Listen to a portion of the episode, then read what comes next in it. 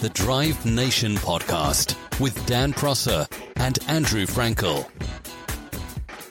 Electric cars. We haven't really spent a great deal of time talking about electric cars on this podcast. Uh, in this episode, we are going to, but I don't think we'll be discussing the Renault Zoe too heavily. Uh, we'll be taking more of a DN, more of an enthusiast's perspective on EVs. Uh, and then just to balance things out, because this is Drive Nation, we'll also talk about the new McLaren 765 LT, which we've both been driving. Um, Andrew, back to electric cars. Living the life that you do right now, could you live with just an EV and would you want to? First, hello everybody. Second, uh, that is two very distinct questions. Um, and I'm afraid I think the answer to both is pro- well, the answer one is definitely no, I couldn't. Um, and would I want to? I think the answer to that is at best, not yet. Um, so, you know, I live, uh, I mean, I don't live on the moon, but I live reasonably uh, remotely in the Welsh borders. Um, and the, I mean, to me, the absolute minimum job any car I have has to be able to do uh, is get to Heathrow and back uh, without me having to stop, uh, even for you know ten minutes to fill it up with fuel, let alone however long you'd have to stop it for to um, get enough electricity in it to get it back. Um, and you can't do that. Uh, I mean, I suppose in ideal conditions. Um, you know, if you got a Tesla with its biggest battery and you drove like a church mouse down the motorway and everything else, then possibly you could. But that's no good to me. You know, I want to know that when I get into a car late for an aeroplane, remember those? Um, at you know at four o'clock on a cold winter's morning, and I've got the heater on, and I've got the bum warmers on, and the wipers are going, and the air conditionings are on, and I, and I, I want to know that I can peg it all the way to Heathrow and all the way back again, and not even have to think about whether it's going to run out of juice. Um, and you know, even if it were a Taycan or anything else, it's you know that journey is about 260 miles. Um, and there is no electric car which, in any conditions, will do that, um, particularly if you're going down motorways. So, uh, the answer to the first question is is no, I couldn't. Um, and secondly, uh, would I want to? No, I wouldn't, because you know even the very best of them, and, and I bow to no one in my admiration for the Porsche Taycan, which you know I'm sure we would agree is the best electric car on on sale. It's it's as I say, it's a car I really really admire. I mean, it is technologically incredible. It is it's quite Porsche-like in the way that it it responds, but there's still not enough of what I want in a car uh, in terms of you know how it sounds and how it responds. Um, for it to be, you know, a replacement for a daily driver with a nice, you know, internal combustion engine in it. Um, and, and, the other point I guess I would also make is, you know, however hard the manufacturers try to make, um, you know, good and great electric cars, I mean, the charging infrastructure in this country, at least, is so shonky. Um, you know, I, I, had a a diesel hybrid um, E class um, for a bit quite recently, um, and so that's a car that you know you don't have to charge, but just just because it's interesting, I went and plugged it into a few of these ecotricity stations, and and you know, and, and, so many of them, you know, don't work, or you have to sign up to things, uh, or they're already taken, and there's some bloke sitting in the um, you know the service station having his breakfast um, while his car's already fully charged, and it's it's just you know you can't guarantee that even if you're prepared to wait however long it is to get however much electricity you need in the car, that you're going to be able to do it. You know, and you and I will both know people who have been taking electric cars to shoots who have turned up hours late because they spent the time crawling around the countryside, you know, at 20 miles an hour, desperately trying to find somewhere they can plug this thing in because the place they thought they were going to plug in didn't turn out to be working. And, you know, clearly that is all going to change. And these, you know, 350 kilowatt Ionity chargers, and if you've got a Tesla, you've obviously got the supercharger network, which works quite well, I understand. Um, you know, life will get better. But right here, right now, long answer to short question, no. And no. no and no. There we go. Pretty conclusive. Um, yeah, I mean, you're right. The charging infrastructure will improve, but for the time being, EVs they sort of play a very specific role, don't they? And that they can do.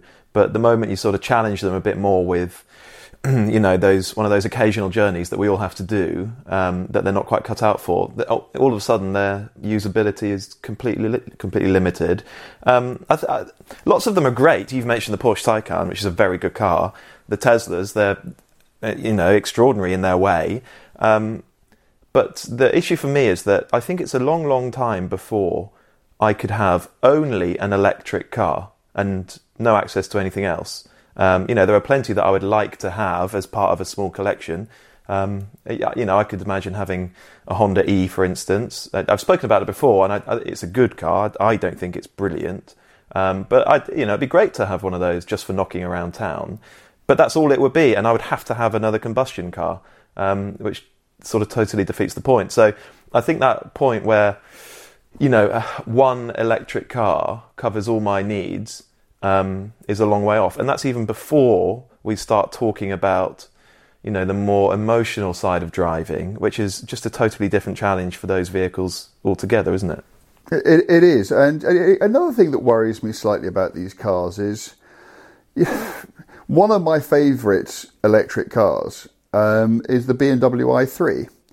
Now that came out, I think, in 2013, and I'm not sure in the seven years. Now, you this is a new technology, isn't it? So you would think we would just be light years ahead of where the, the i3 was in 2030. But I'm not sure that we are. Um, you know, it's you know, if if I think about you know the electric cars which put even a sort of you know faint crease on my face, let alone a massive great grin, uh, you know, the i3 would be up there, and you know, and BMW, um, you know, they they took the decision to do it properly, and they tried to make it light and succeeded, and they used some very expensive materials like carbon fiber um, in its production. And you know, if you go and drive, you know, an i3 today, it's very old technology, but actually, it's you know, how far has the world moved from there? Um, you know, there are lots of different sorts of um, electric cars have come out, but are they actually, you know, in terms of, for instance, their you know their their, their range or the way they provide their power, are they actually doing the job dramatically differently to that? And therefore, is it really going to change that much more over the next seven years? Or are we still waiting for, you know, that mythical big breakthrough which so many people have spoken about? I mean, and, and frankly, it's what the Dyson car was going to do until, you know, he canned it. Um, you know, that was going to be a solid state car because in theory, solid state is the answer to almost everything electric. In practice, it is apparently extremely difficult to productionize. So difficult, in fact, that one of Britain's richest, most you know, inventive, creative people couldn't find um, a way to do it, despite the you know the enormous amount of money he dropped into it. So, yeah, um, I'm not quite sure where it's going, to be honest. Well, do you know what? You're, you're absolutely right because I think all electric cars right now. It's a slightly almost ironic thing to say because they seem so innovative because they don't have combustion engines. But in fact, there's no innovation there, no technological innovation because lithium ion battery packs are just what they are you know, their energy density and and so on. It's just what it is. Um, and there's nothing that can be done about that until, as you say, that next uh, quantum leap in technology arrives, if that ever happens, and that probably is solid state batteries. But until then, actually, all anybody can do is harness the technology that's available to them right now. Um, they can't they can't innovate, they can't pioneer, not in drastic ways. At best, you can do what Tesla do and have very good control systems but the batteries are just what they are at the moment. Yeah, I mean, I mean, they are better than they than they have been. I can remember talking to the McLaren guys when I um, spent a bit of time in the speed Speedtail and talking about how the batteries for that work relative to the batteries in the P1 back in whenever that was 2000. I think that was also about 2013, wasn't it? And clearly the game has moved on a bit, but what they're doing is, you know is finding more efficient. Exactly what you say. They're finding more efficient ways to yeah. use what they've already got, um, when actually what they need is something else. Exactly. And so, yeah. So when I look at cars like the Lotus Evija, well, for, for, for one thing, I think it looks stunning, but I also don't see the innovative, pioneering engineering in that car. I just see. Uh, you know, st- stuff that has existed for several years now being wrapped up into one vehicle. Um, yeah and uh, and that's that's kind of my issue with them at the moment. So I, I was at Hampton Court Concours a couple of weeks ago, um, and the Lotus was there with the Evija. Um, and I, I, went over and had, had, a look at it, and it looks fantastic. I don't know if you've seen one. Yeah, no, I've seen it. It's a fantastic looking car. Absolutely yeah. love it. Yeah. Really, really, really striking. Um, and Gav Kershaw was there, and he's the, you know, he's the driving wizard who makes all Lotuses handle beautifully. Um, and he's he's tasked with doing the same to this car. And I said to him, uh, "So how do you apply those old Lotus principles to a heavier car?"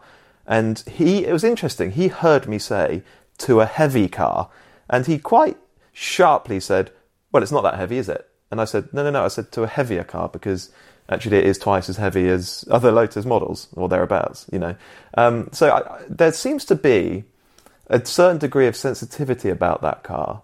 Um, and it's it's going to be very very interesting to see how it plays out. But I, I spoke to him for a little while, and it, it's really interesting hearing him talk about it because actually he is quite right. It's it's not the Evija is not that much heavier than a 911 Turbo S. I think it's 40 kilograms or something. Um, so relatively, you know, it's just under 1700. So it's not a light car, but it, just under awesome. 17 horse, just under 1700 kilos. That sounds awfully light to me, but maybe. Well, what they've done is, you know, there's lots of carbon fiber and you know, all sorts of exotic lightweight materials. But the reason it's light is that it has a 70 kilowatt hour battery, and that is you know compared to the the Rimac Concept 2 and the Pininfarina, its sister car, they've got 100 plus kilowatt hour batteries. And so that's how that's how you make an EV light. You make its battery slightly too small. Um, so, so, so, so you compromise the car. Yeah, exactly. And it's all it's all they can do. It's all they can yeah. do because the batteries the are what is, they are. And the thing is, going back to a point you made about you know technology, what you're actually finding is the technology gains and where the technology is actually being deployed are not so much in the uh, EV drivetrain, but everything else to try and uh, mitigate the problems that the EV drivetrain brings, i.e., its weight. Um, and you know, this is something that BMW knew back with the i3, you know, seven years ago. Um, and the really clever stuff in the i3 is not its battery pack or its electric motors. It's the it's, it's the way that they constructed the rest of the car to try to keep its weight um, within manageable levels. And I'm sure with the Evija, um, that's the same deal. Uh, that all the really trick stuff um, has, has gone into, as I say, you know, just trying to make sure that you know you've made the best possible fist that you can of you know the, the the, the problem that comes with building you know any electric car, which is which is simply its mass. Yeah, and, and Gav Kershaw was saying that you know a, a, an amount of that weight can be disguised with its very clever all-wheel torque vectoring because it's got one motor per wheel, so you can do super trick things with directing torque to precisely which corner you want it with much more precision than you can with a combustion engine, um, and make it do quite funky things. Uh, and it apparently feels incredible, particularly coming out of away from an apex, coming out of corners. Just the the precision and the crispness with which it does that, says Kershaw, is remarkable. I, have felt something similar in the Rimac, and I can you know I can vouch for it. It does it does feel incredible. Yeah, and I felt I felt something similar. Okay, this is a, a hybrid, but um, the the bit I'm talking about is is, is the electric in the in the Ferrari SF90 with its electrically driven front axle. Its ability to um, to control how the car is behaving um, through the, the micromanaging of torque, which you can do with electricity in a way that you cannot do with an internal combustion engine, is absolutely amazing. Which means you you, know, you can drift it, you know, with with your eyes shut. Uh, but but but but you know you can do that, and you can say, "Ha, we're disguising the car's weight." What you cannot disguise is the feel.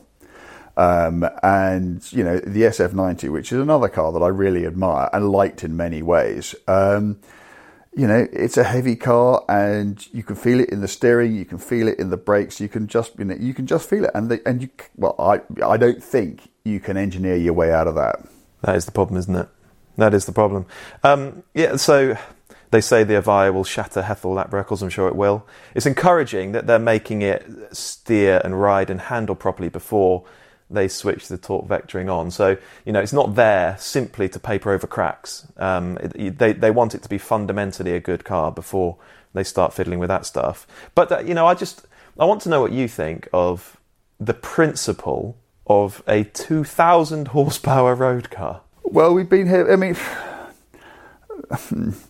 I, have spoken and written at length about this um, in the past. I just I don't understand it. Um, you know, I wish Lotus all the luck in the world, um, and I hope that under its new management with proper investment, it does brilliantly well. Um, but I think the Evija is it's a statement, isn't it? It's a symbol. It's a hey, look at us, we're back. Um, you know, I don't know. I, I suppose you can never prejudge these things before you drive them. But I've driven electric cars with you know 700 horsepower and they make me feel sick.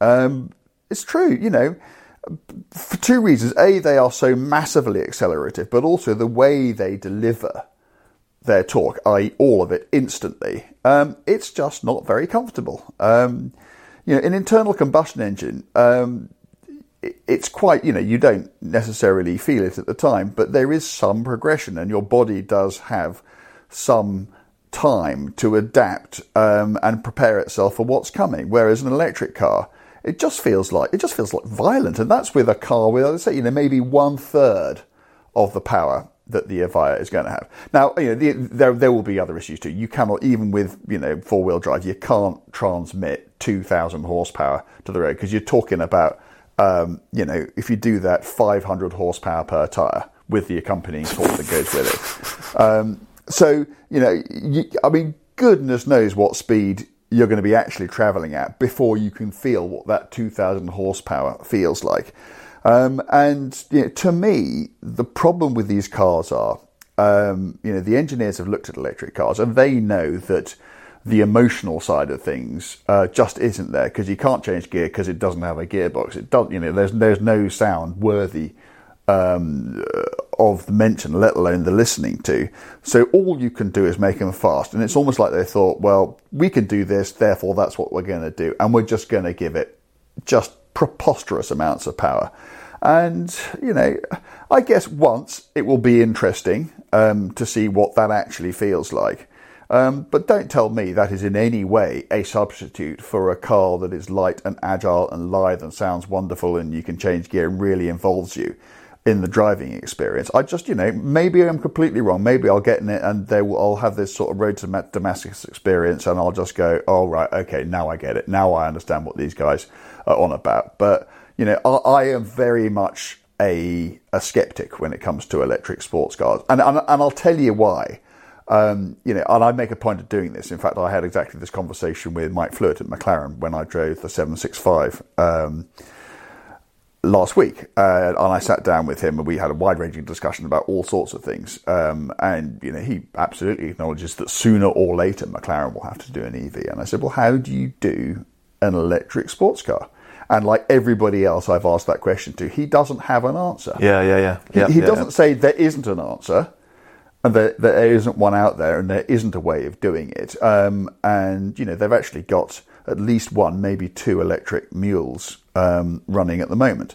Um, but you know, as far as you know, right now, right here, with the technology that exists today, how do you make an emotional connection between the driver and his or her electric car?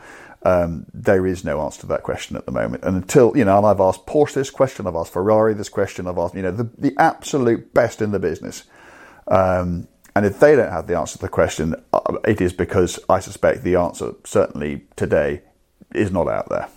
I asked the very same question of um, the boss of Audi Sport, whose name evades me at the moment. But um, he, I said to him, "Is there anything you can say that will make me feel in any way sort of more confident that an electric sports car can be truly engaging to drive the way perhaps an R8 is?" Um, and he he went quiet for a for a while as he peered off into the distance. And then someone else from the press corps just said, "No, then." Um, and he, you know, actually, I, he, t- he ultimately, he ultimately said something, but I can't remember what the answer was. Um, and so you weren't entirely convinced by it, clearly. No, no, not at all. I mean, we were talking about it's the e-tron GT, isn't it? Their effectively their Taycan, which is coming soon, and he, you know, he said something about the the response you get, the precision you get from electric motors, that sort of stuff, and you know, it's an unsatisfactory answer really. And I, I sort of feel for them because all all of these guys and girls, I mean, because what what do you do with an electric powertrain to make it genuinely exciting and thrilling the way that a really good combustion engine could be? I don't know, but at some point, someone's going to have to come along and demonstrate that it can be done.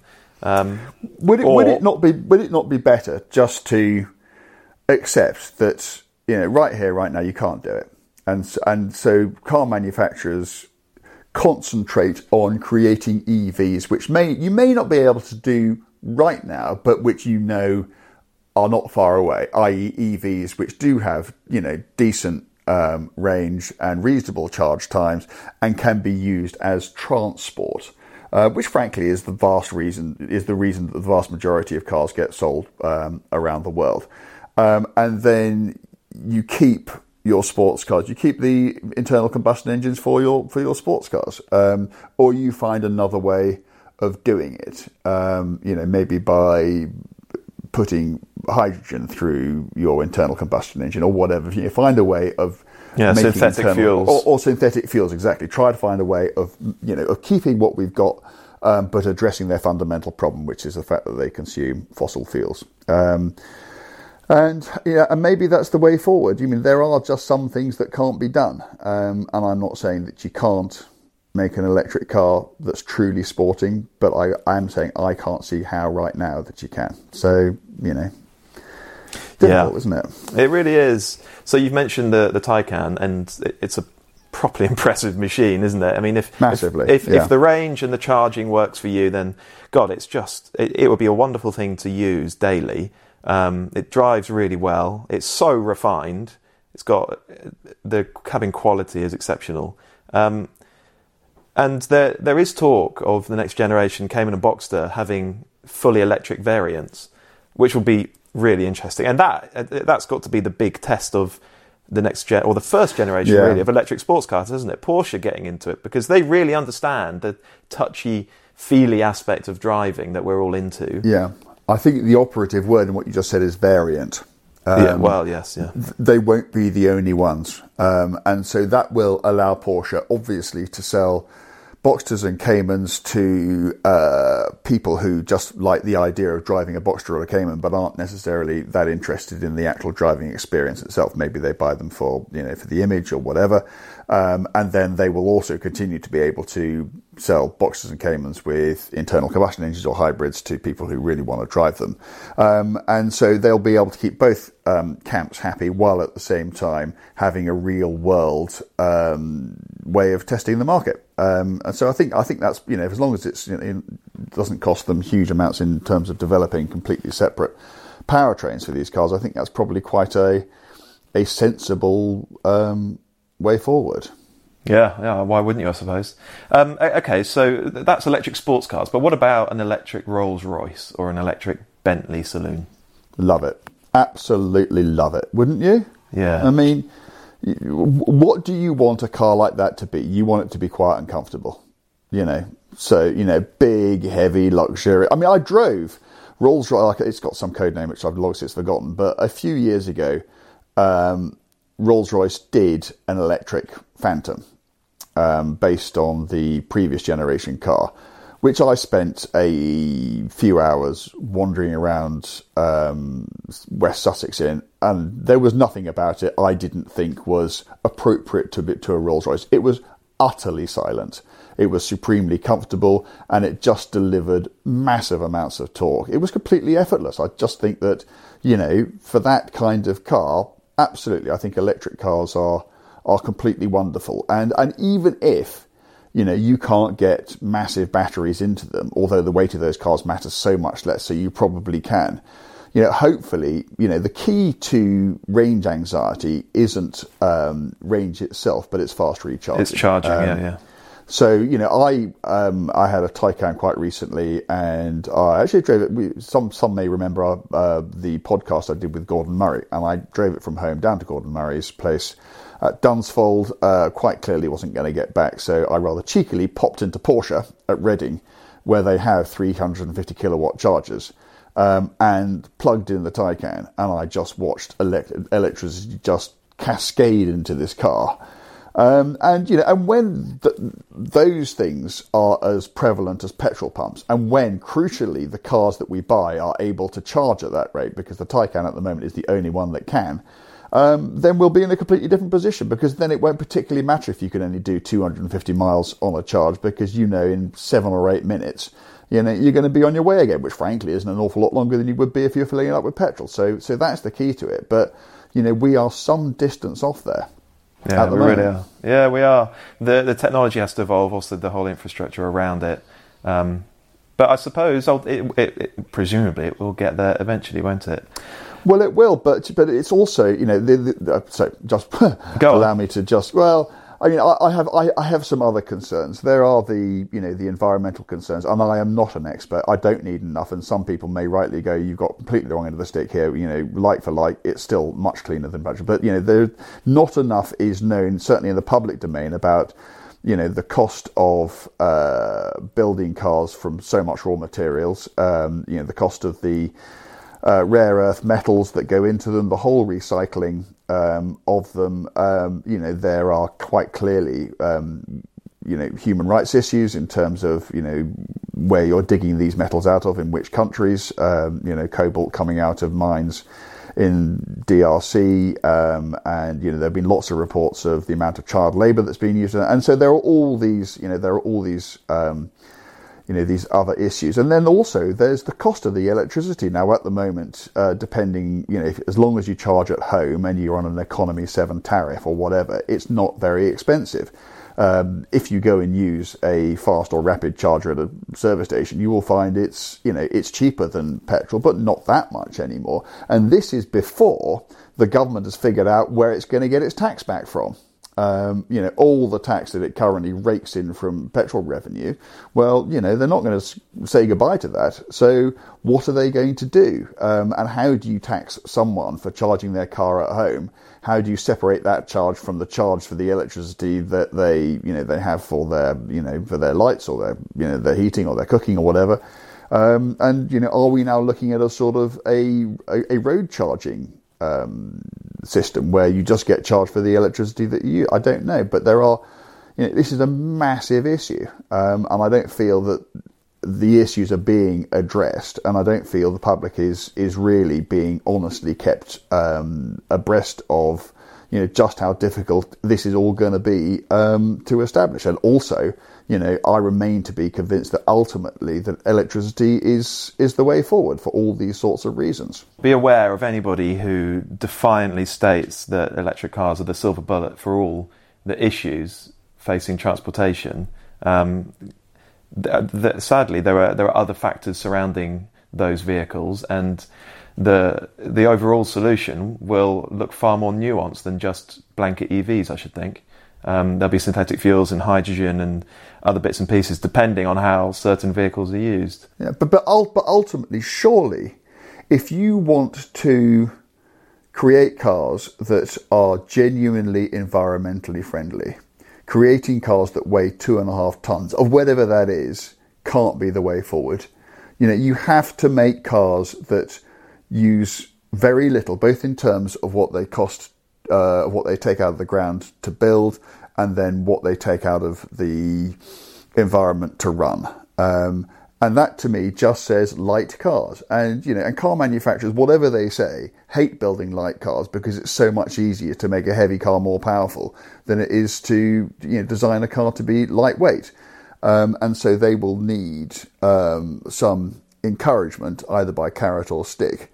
Um, but ultimately, you know, you have these cars that weigh, you know, two and a half tons, and I can't see that that is any kind of future at all. And I and I suspect that. You know, they always described hybrids as a bridging technology, didn't they? They, you know, the hybrids were the bridge from, you know, pure ICEs to EVs, and I think that EVs themselves are another bridge um, because, you know, surely in the future, um, you know, hydrogen has to be the way forward. Um, I certainly don't know any other technology which, you know, given that you can now obtain clean sources of hydrogen uh, and where the emissions, the tailpipe emissions, are only water, and I know that they come with all sorts of issues, but um, I think it has to be long term a better solution than, than a pure EV. But what do I know? I, I once spoke to a Lotus powertrain engineer, um, really interesting guy, and he said that hydrogen is the power of the future, and it always will be. it'll it'll never be the fuel of today because there are fundamental issues with it. But it's an interesting thing, you know. If, I've spoken to lots of people who think absolutely it will happen and it's got to happen, and others who, and engineers I mean, who think that fundamentally it doesn't work because of the energy it takes to gather the hydrogen and compress it into a way that it's usable. Um, so it's, it's another one that's going to have to play itself out. But I mean, that has got a lot easier. I mean, you know, I, again, I'm I'm no authority on this subject, but you know, hydrogen fuel cell cars have been you know around for the thirty odd years that I've been doing this. Um, in laboratories and prototype form and that sort of thing. And they've always been sort of, oh yeah, 10 to 15 years away. And the funny thing is that they have always been and probably remain, you know, 10 to 15 years ago. But know, my understanding is that certainly one of the major issues always was um, a means of getting a clean source of hydrogen because you could always steam it out of natural gas. You could actually steam it out of your domestic supply to your cooker.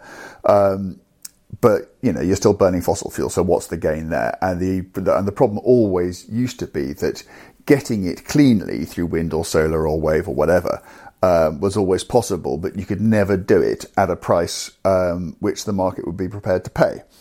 Um, now, obviously, um, huge leaps and, and, and strides have been made in that area over time.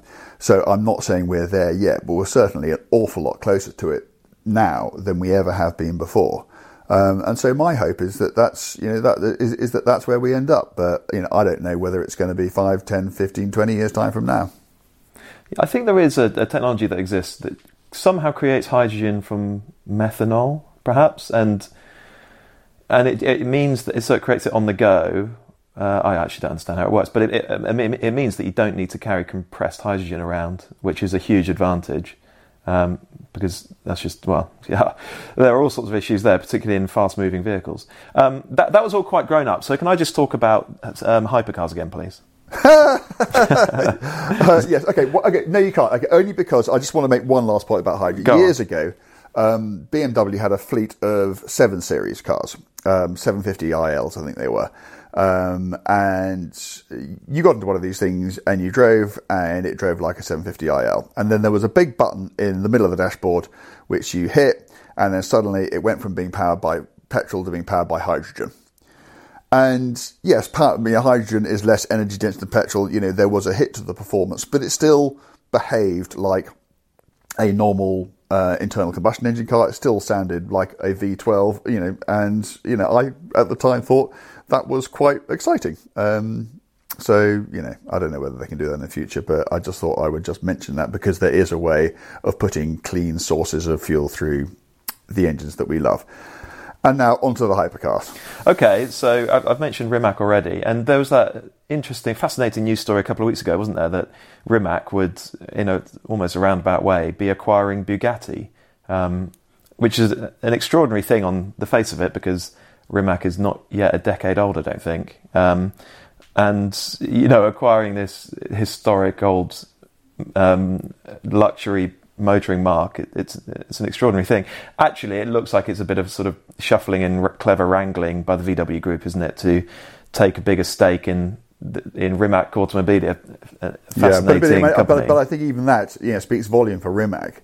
You know that yeah. if you know Volkswagen, you know the largest company, car company on earth. Um, you know, is so interested in that technology, it's prepared to give up. I mean, I know that Bugatti. Well, I understand that Bugatti's been for sale for a while, um, but I mean, I think it's I think it's a really clever move for both sides because you know uh, your mate Rimac uh, gets to um, sell cars with a you know one of the greatest badges on it, and that can only be good news for him. He also gets the association with the um, with the VW brand and the credibility that comes from it. And in the meantime, VW gets to you know access to all this fantastic technology that he's been developing. So I think I think it's a win-win. I really do. Yeah, I do as well. And I think, given the way things have played out in that sort of very exclusive hypercar world, Bugatti, I think it, it kind of had to go electric eventually, didn't it? Which would presumably be an outcome of Rimac taking control of Bugatti, because Bugatti's thing since the Veyron was always the most powerful cars out there 1000 horsepower 1500 horsepower when the chiron came along and then all of a sudden, these electric hypercars have come along with 2,000 and made the Bugattis look just a little bit daft. Um, Outgunned, yes. Yeah, and you know, uh, how much power can you get from a combustion engine reliably? At probably not much more than 1500, can you? So, the, yeah, it, it, seems to me that from a, an engineering point of view, Bugatti's next play probably had to be go electric. But do people want to spend two million quid on electric cars? I, it's not been proven yet, is it? Well, this is this is this is my um, mechanical watch theory. Um, you know, people will spend thousands, tens of thousands, hundreds of thousands on the most exquisitely engineered um, mechanical watch to wear on their wrist. I don't know anybody who's ever spent more than 50 quid on an electric watch. No, that's not true. I have spent more than 50 quid on an electric watch, but. Um, um, that, that, didn't really you know stand up mean. for long, did it, that comment? no, but um, uh, there's probably somebody listening to this who's going to be up in arms about uh, uh, about this comment, but he knows how I feel. Um, you know, electric electric watches are not inherently desirable collector's objects because people love that sense of engineering. They feel the love and the passion and the skill and the dedication that goes into creating these tiny, perfect little mechanized jewels. Um, and you just don't get that by sticking in a battery in a you know um, and I fear that there is going to be a similar thing going with cars. Um, I think people who really, really love those sorts of things, the aficionados, will always want to feel that they have got the highest quality precision engineering at their disposal and not just something with a bloody big battery. Yeah, yeah. If if Pininfarina managed to sell all their Battistas without too much trouble, if Lotus managed to sell all their Evijas without any trouble, then clearly there's a demand for that sort of car. But if they have yeah, a hard even, time of it. But even all those cars together, you're not talking about a lot of cars. No, it's a couple of hundred, isn't you it? know, if if Porsche make an electric 911, which they ain't going to do anytime soon, believe me, um, and sales don't change, then you're looking at something significant. But you know, 2,000 horsepower hypercars, you know, there will always be people who get those sorts of things for reasons that have got nothing whatever to do with you know how they handle. Um, they just like the idea of having them. Um, so you know, it's it'll be interesting if those cars all sell out, and you know, I wish them all you know the very best. But I don't think it's necessarily going to be indicative of what the rest of the world is going to do, for want of a better phrase, going forward. Mm. all right, well that's that's where we stand on electric cars at the moment. I hope we weren't too dismissive, were we? I mean. It, it's clearly quite important that we find cleaner ways of getting around in our cars. Um, I, I don't want to. I, I, don't want to give the impression that we're blinkered and horribly no. old-fashioned.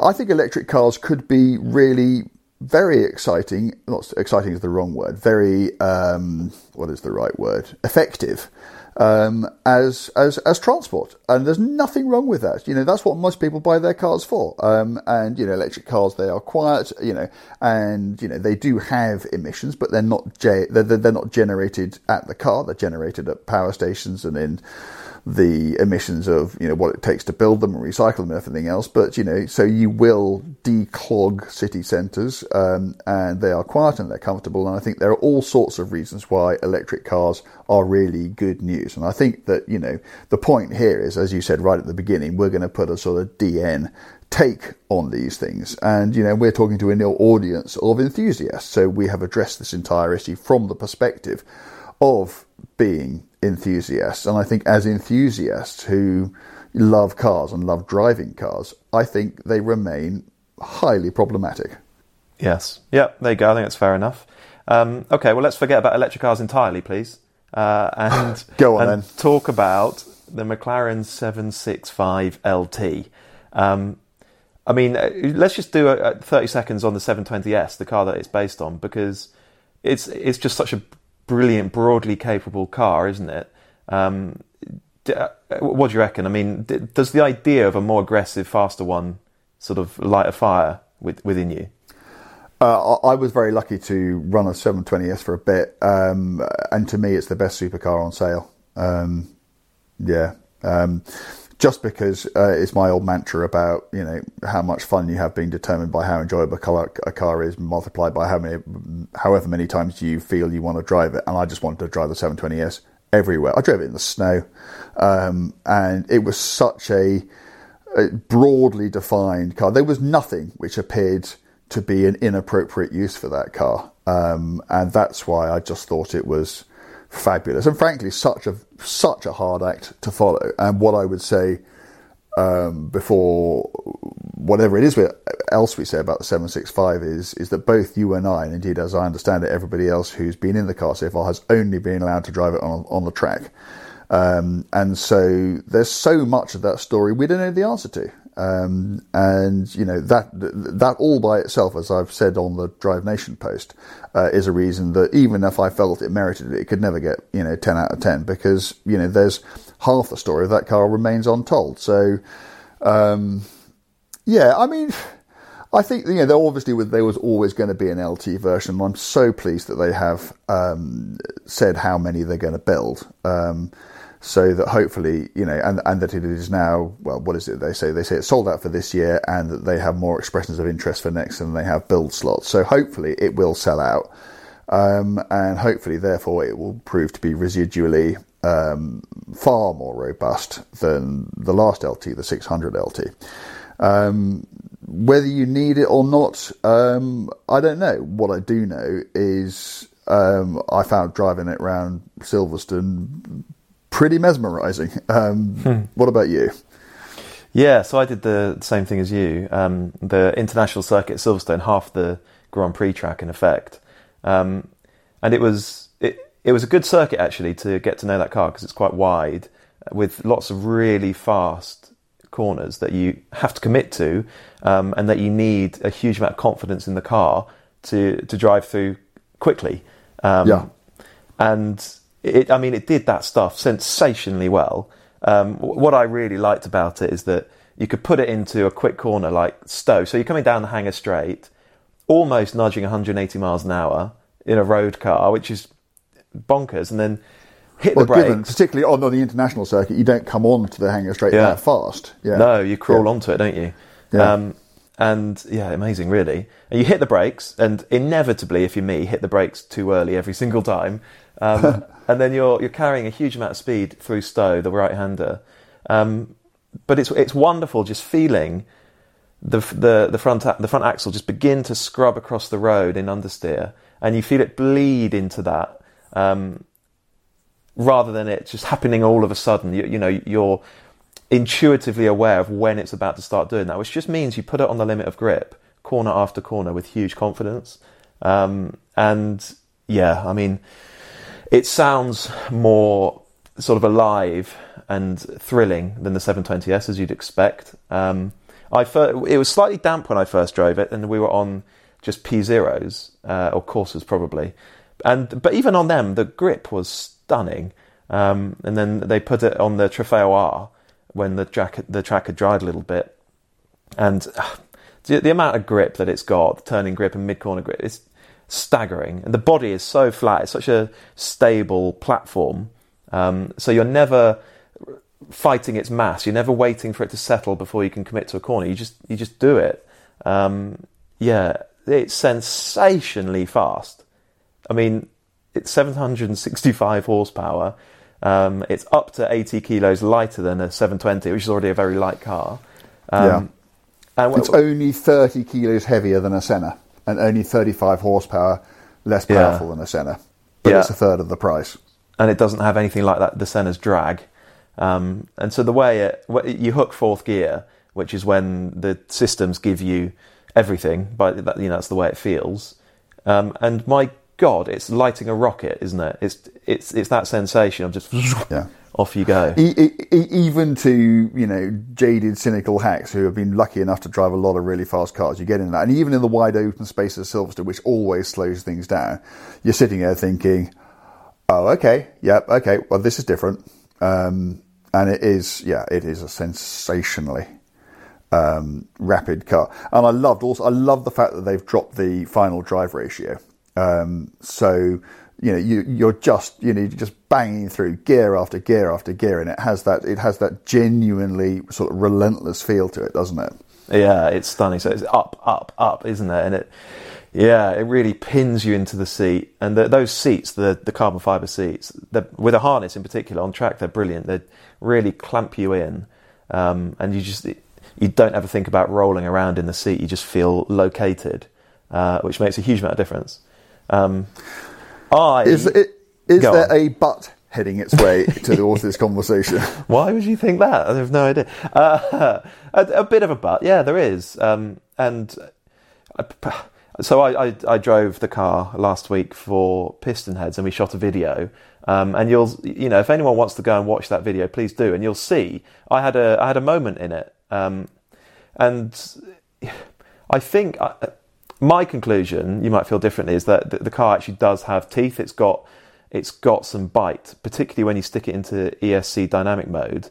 Um, I, am told, and they only told me afterwards, which is perhaps half the problem, that in ESC dynamic mode, it actually allows you a huge amount of freedom. You can do huge big, amount, yeah, smoky oversteer shots, you know, in, in that mode. And I think I was expecting it to effectively be like a BMW M dynamic mode, which just, it, it, I mean, it's a that mode in in the BMW is such a safety net. You can give it full clog um, the car will slide a little bit, but it'll always catch it every time. And so I was just expecting to be able to behave like a, a bit of a hooligan and just give it some welly and let the systems do the work. But actually, they did nothing whatsoever.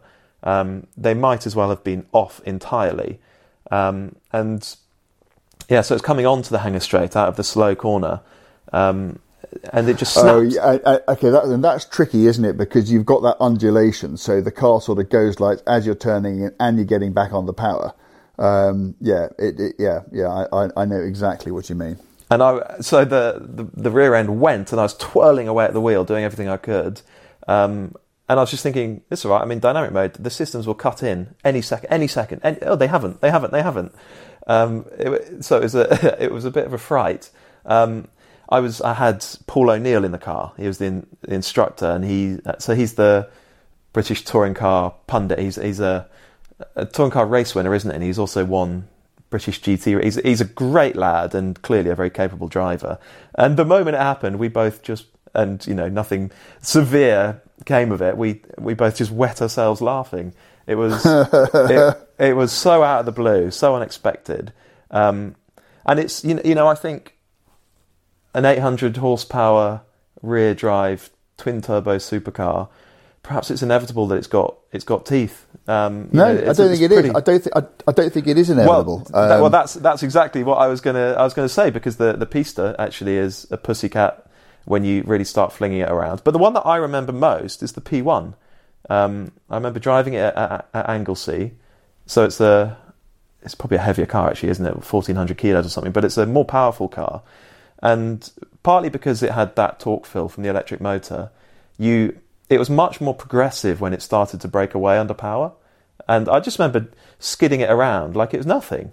Um, yeah, it's interesting, isn't it? I don't, I don't recall that from P1s at all. I can remember, I can remember that with the LaFerrari. I, I was always quite intimidated by. Listen to us talking about this; it's ridiculous, isn't it? But you know, uh, um, but but I can remember being quite intimidated by the P1 um, and not actually being that comfortable. Really, hoofing it around. But you know, everybody's experience is different. And so much of this is is you know down to individual conditions. You know, tire condition, um, whether you got your head screwed on the right way that particular morning or not. I mean, yeah. So, I mean, it is. I mean, I, I completely understand what you say, um, and I think the car can be justly criticised um, for that trait, which I didn't have I never had a moment when I was thinking, "Oh, okay, um, yeah. this might be getting away." I didn't have that, but I, I, was certainly busy at times. I mean, properly busy, and actually more at that particular corner that you um, had your um, moment at than um, than any other. And I think it is right, at least, to have the conversation about whether a car like that actually needs a limited slip differential in it of some description. Because, as I'm sure lots of people listening to this know, you know, McLarens, all McLarens, you know, uh, come with open differentials, um, and they're quite cleverly controlled electronically. But you know, whereas um, in something like a Pista or frankly any other comparable car, um, you can rely on the on on the diff to help you establish the drift and keep your footing and keep it stable. And uh, you don't have that in the McLaren, and it is um, it does definitely keep you on your toes. And what you find is you find yourself driving the way the car the way the car wants to be driven, not necessarily the way that you want to drive it. Um, now, for me, I, didn't find that particularly problematic because I found driving it the way it wanted to be driven so exhilarating, um, so much fun. You know, not necessarily for sort of yeehaw, look at me, I'm going sideways um, reasons, but perhaps slightly more cerebral reasons. Um, but nonetheless, no less fun for that.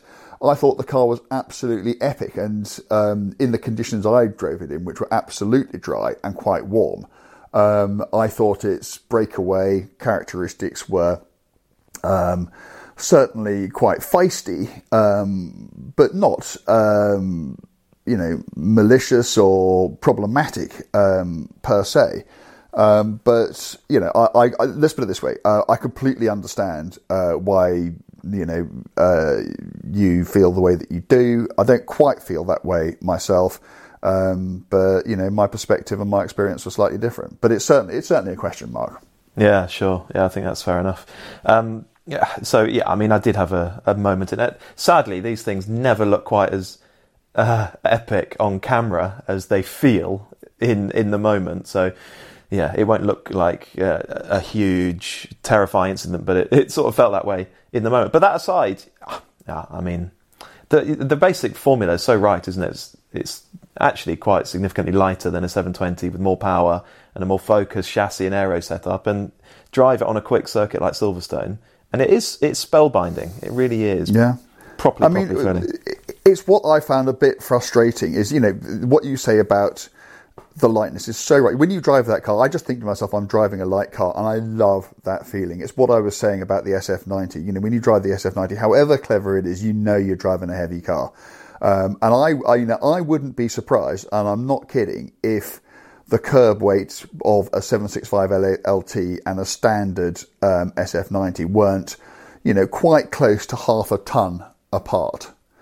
Um, and you know what I found, what I would love to have done is just taken it. There's a great little road route around Silverstone um, that I've been using for years, and I would just love to have just whacked it around that. I did. I can remember when we drove the 675 LT, which was also done at Silverstone and also on track only. And I did sort of beg and plead and say, could I just take it out um, for a quick run around the road? And they went, oh yeah, all right then. Um, and I did. And to me, that just that just changed everything. I suddenly thought, wow, you know, this is, you know, I thought it was just a really good track car. I'm thinking, well, the problem's going to be you get it on the road and it's going to be, you know, uncomfortable and difficult, and you know, uh, and it wasn't at all. Um, and I don't know whether the 765 LT is going to be cut from that cloth or not, and I won't know it until I drive it on the road. Now, maybe you know, McLaren's PR people are being very clever and they're thinking to themselves, well, here's two bites of the cherry. We'll let them drive it on the track and we'll get a load of coverage for that. And then we'll let, let them drive it on the road and we'll get another big chunk out of that. Um, and, you know, I guess uh, that as a strategy is, is, is entirely defensible. But I'd, I'd just love to know, um, what it's like in, in, in on, on, the public road because that's where most of them will spend most of their time. Um, and we don't know the answer to that question yet. Yeah, okay, so there we go. We'll have to come back to the McLaren 765 LT when uh, when one of us has driven it on the road. One last comment. I, I wish that they'd built five fewer of them because they're building 765, and I wish they gave it five horsepower less and called it the 760 LT because 765 LT and 675 LT. That, they're just too they're just too similar. My mind is not quite uh, you know broad enough to be able to sort of separate the two of them. Just, it just seems a bit too close. Um, yeah. Anyway, minor minor concern. Um, okay, well, get, let, us let's, let's leave that one there. Uh, varied that one, I think. Um, ele- electric cars and LT McLarens, but there we go. That's the way we like it.